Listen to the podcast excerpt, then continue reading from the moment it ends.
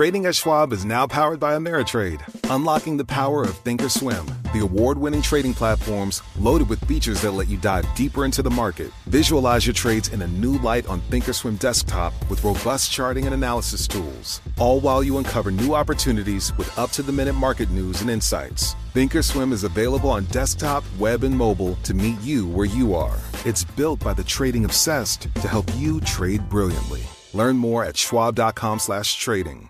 To address our new climate reality, the world needs radical solutions. Collaborate for a greener future at the Bloomberg Green Festival, a groundbreaking celebration of the thinkers, doers, and innovators leading the way.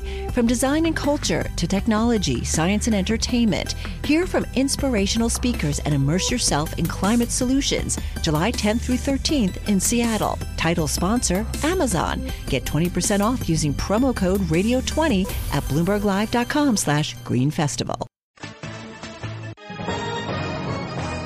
Global business news 24 hours a day at Bloomberg.com, the Radio Plus mobile app, and on your radio. This is a Bloomberg Business Flash. From Bloomberg World Headquarters, I'm Catherine Cowdery. Stocks fell, dragging the S&P 500 to a three-week low. Economic concerns resurfaced after China and the UK reported weaker than forecast factory data. That sent commodity shares lower with energy producers falling the most in eight weeks as crude oil retreated. Apple snapped its longest losing streak since 1998 and Pfizer rallied after it boosted its outlook. We check the markets every 15 minutes. Dow Industrial Average fell 140 points, three quarters of a percent, to close out the session at 17,750. S&P 500 down 18.78 of a percent to close at 2,063. The Nasdaq declined 54 points, 1.1 percent, to 4763. West Texas Intermediate crude oil down $1.14 a barrel, two and a half percent to 43.64. Spot gold down $7.10 a ounce to 1288.70.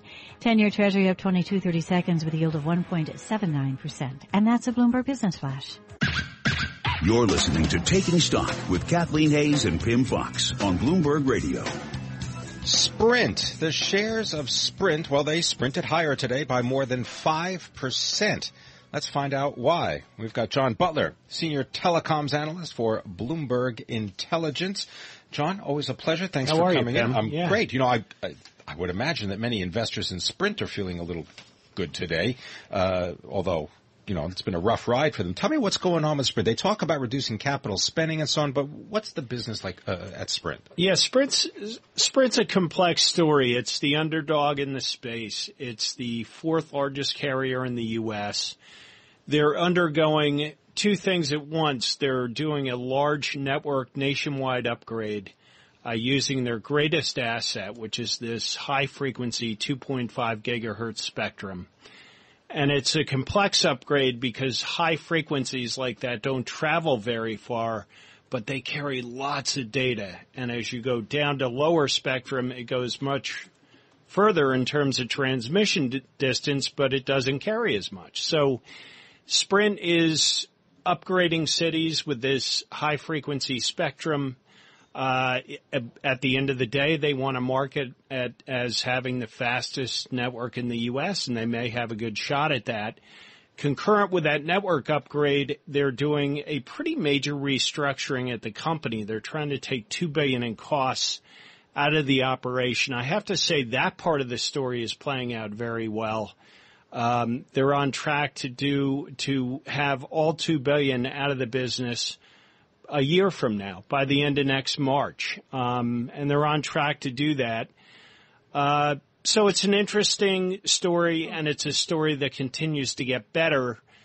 The one thing I'm worried about, we heard this today on the conference call, is that they're building out that high frequency spectrum using what are called small cells. So they're putting in these mini cell sites along city blocks, on rooftops, all that, and the it's it's killer trying to get these municipal rights away, and hmm. so they've had delays there, which is pushing out the capital spending, which means the the actual upgrade of the network, and those plans are getting pushed out a bit to next Okay. year, which is not to say it's not going on, but we're having a push out, which is never good for any stock. So, Um, John, you talk about taking two billion dollars of costs out. I want to hear more about this this very ambitious project. But two billion dollars out of a company? how many workers can you lay off? What was so redundant? It's just, it's, it's mind boggling.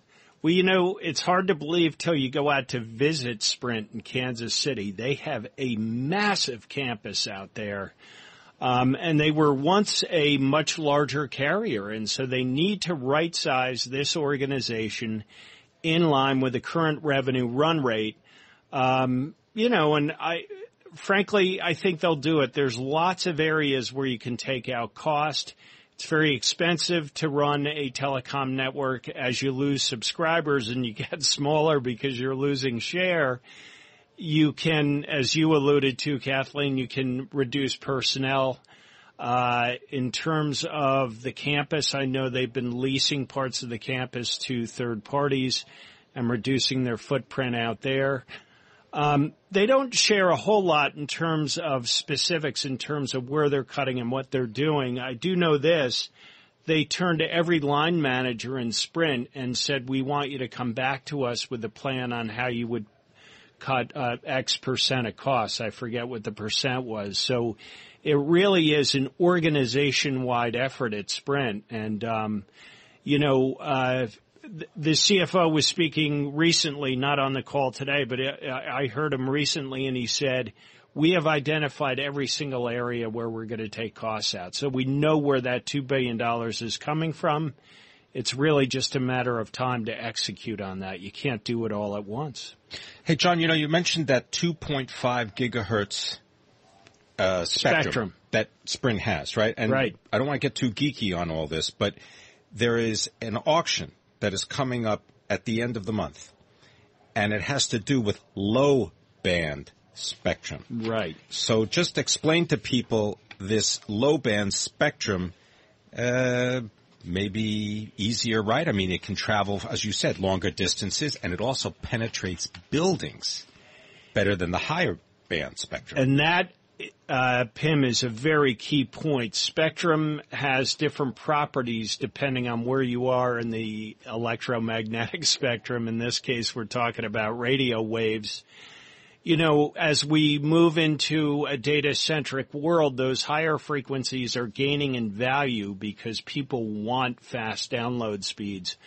But the reality is they also want service when they're in building. Uh, the early cellular networks were built with that low frequency spectrum. It was given to mobile carriers. It was also given to broadcasters who were broadcasting analog uh, signals remember analog TV, Pimm? and so analog takes up a much big, larger amount of spectrum than digital. And so as they move to digital, there's free spectrum there. It's going up for grabs and it's a very valuable asset. Um, T-Mobile is the one that needs that low band the most. They are going to be most aggressive in this auction. Uh, AT&T and Verizon have the most in their portfolio, and Sprint is sitting it out because they just don't have the money. So, all right, John Butler, thank you so very much joining us from Bloomberg Intelligence. Pimm, uh, we've got to wrap it up here in uh, San Francisco, home of Bloomberg 960 Radio. You're listening to Taking Stock. I'm Pimm Fox, my co-host Kathleen Hays, and this is Bloomberg Radio.